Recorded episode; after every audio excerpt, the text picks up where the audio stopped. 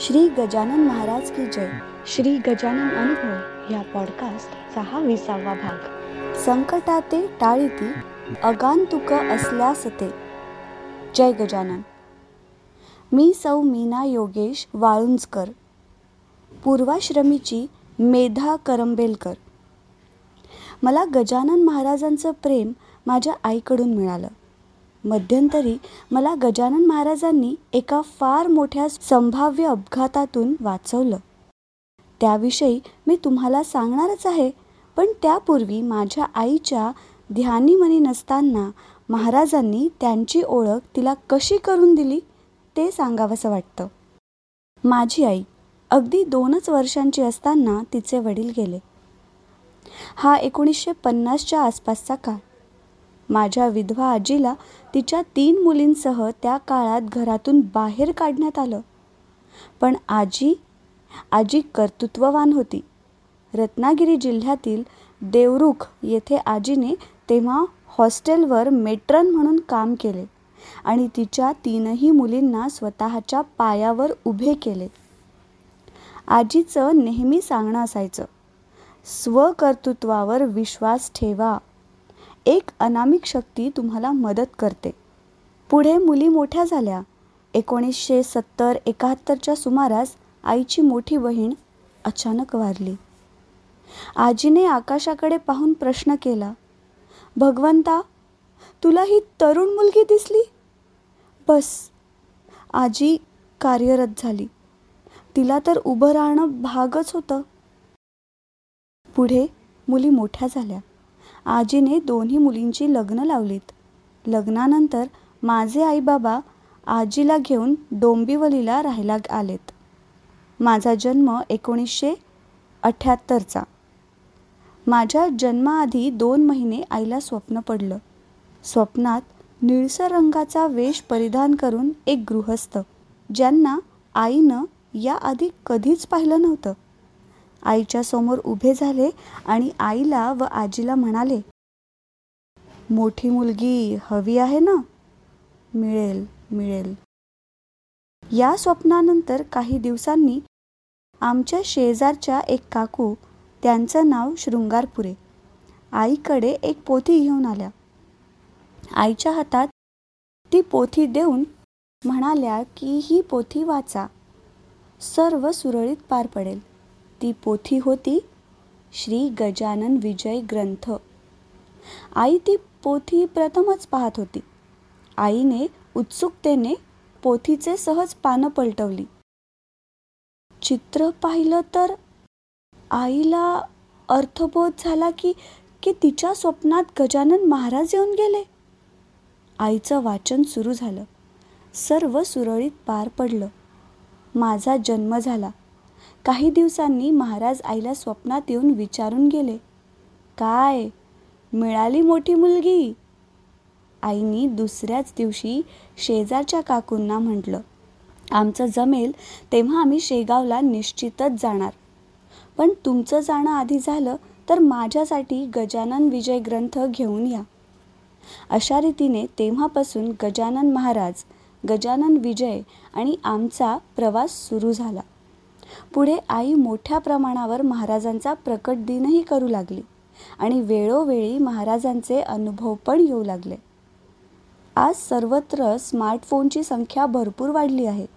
मध्यंतरी जेव्हा व्हॉट्सॲपची लोकप्रियता खूप वाढीस लागली तेव्हा गजानन महाराजांच्या काही भक्तांनी त्याचा वापर गजानन विजय ग्रंथाच्या साखळी पारायणासाठी सुरेख रीतीने करून घेतला.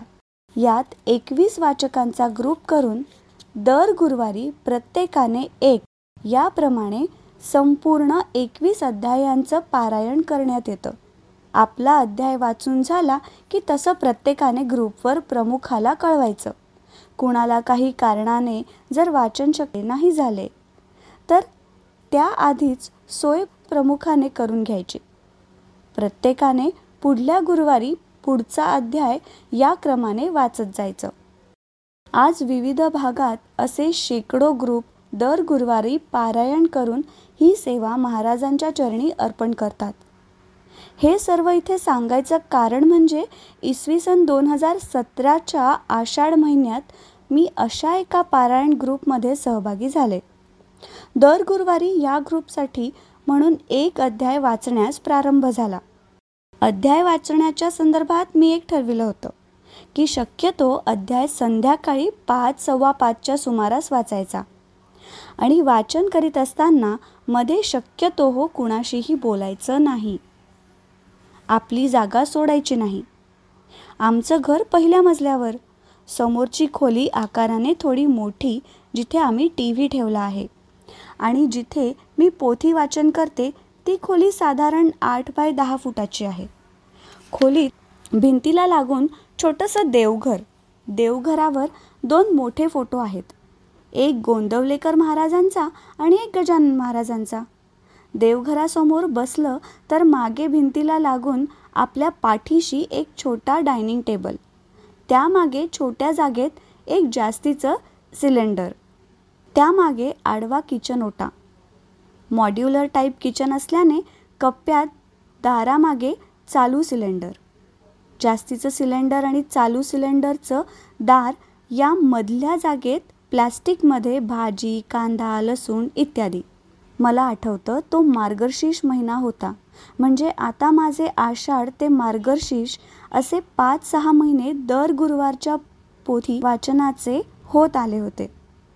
माझ्या संध्याकाळच्या नियमित वेळेत माझं वाचन सुरू होतं. अन्य वेळेत मला शक्य नव्हतंच. असं नाही पण आपली ती एक वेळ ठरवली होती. चौदा डिसेंबर दोन हजार सतरा मार्गशीर्षातील शेवटचा गुरुवार. मार्गशीर्षातील गुरुवारी महालक्ष्मीची पूजा करण्याचा अनेक ठिकाणी प्रघात आहे. मीही त्या दिवशी देवघरा शेजारी चौरंगावर लाल मखमली वस्त्र आच्छादून त्यावर महालक्ष्मीचा फोटो ठेवला होता. बाजूला समयी शांतपणे तेवत होती. त्या गुरुवारी माझ्यावर सहावा अध्याय वाचण्याची जबाबदारी होती. दुपारी एक दीडची वेळ होती. मी आणि सासरे आम्ही दोघं बाहेर टी व्ही पाहत बसलो होतो. आणि मला आतून सूचना झाली की उठ आणि पोथी वाचायला घे. प्रथम मी त्याकडे लक्ष दिलं नाही पण मग मला आतून अस्वस्थ वाटून एक सारखी सूचना होऊ लागली. पोथी वाच. मग मात्र उठले.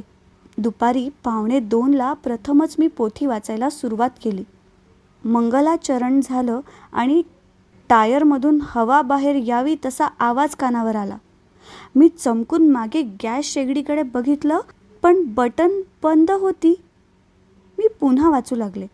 सहाव्या अध्यायातील त्या ओव्या. आगट्या पेटल्या एक सारा आज मासे हो दहा बारा. तेणे डोंब झाला खरा गगनोदरी धुमाचा. आगीची सूचना पुन्हा तोच आवाज कानाला भासला आणि डोक्यात लख प्रकाश पडला. गॅस सिलेंडर लीक असावं.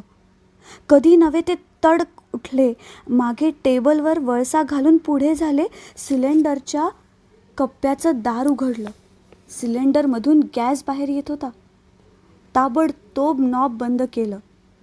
मग लक्षात आलं की समयी शांत करायला हवी. पुन्हा टेबलच्या बाजूने समयच्या दिशेने यायला निघाले.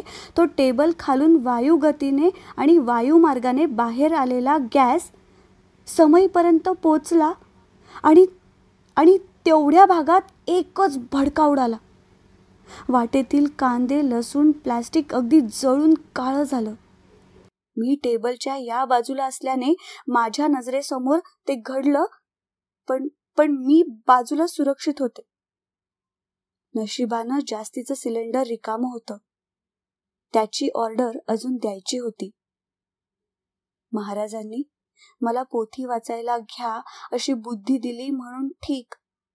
अन्यथा अन्यथा गॅस काही फार वेळ कोंडून थोडाच राहणार होता आणि समय तर तिथेच होती. त्या दिवशी योगाने आलेला सहावा अध्याय मला उठून गॅस पाहण्याची झालेली प्रेरणा नाहीतर समय आणि गॅस यामध्ये यामध्ये मी होतेच की? या सर्वावर मात करणारा एक विचार म्हणजे चालू सिलेंडरचा केवढा मोठा स्फोट त्या दिवशी होऊ शकला असता. पण पण आता ते सर्व टळलं होतं. मार्गशीर्षातील त्या शेवटच्या गुरुवारी महालक्ष्मी आई तर मला पावलीच पण सद्गुरु श्री गजानन महाराज रक्षणाकरता मार्गदर्शक ठरले. गजानन महाराजांचं आपल्याकडे लक्ष आहे यापेक्षा अन्य कुठली भावना माझ्यासाठी श्रेष्ठ ठरणार होती? मी मनातून महाराजांचे आभार मानले आणि एकच म्हटलं श्री गजानन जय गजानन श्री गजानन जय गजानन. आता आपण ऐकलात हा अनुभव होता. सौ मानसी योगेश वाळुंजकर डोंबिवली पूर्व यांचा. जयंत वेलणकर यांनी शब्दांकित केलेला पौर्णिमा देशपांडे हिच्या आवाजात आणि नचिकेत शिरे प्रस्तुत.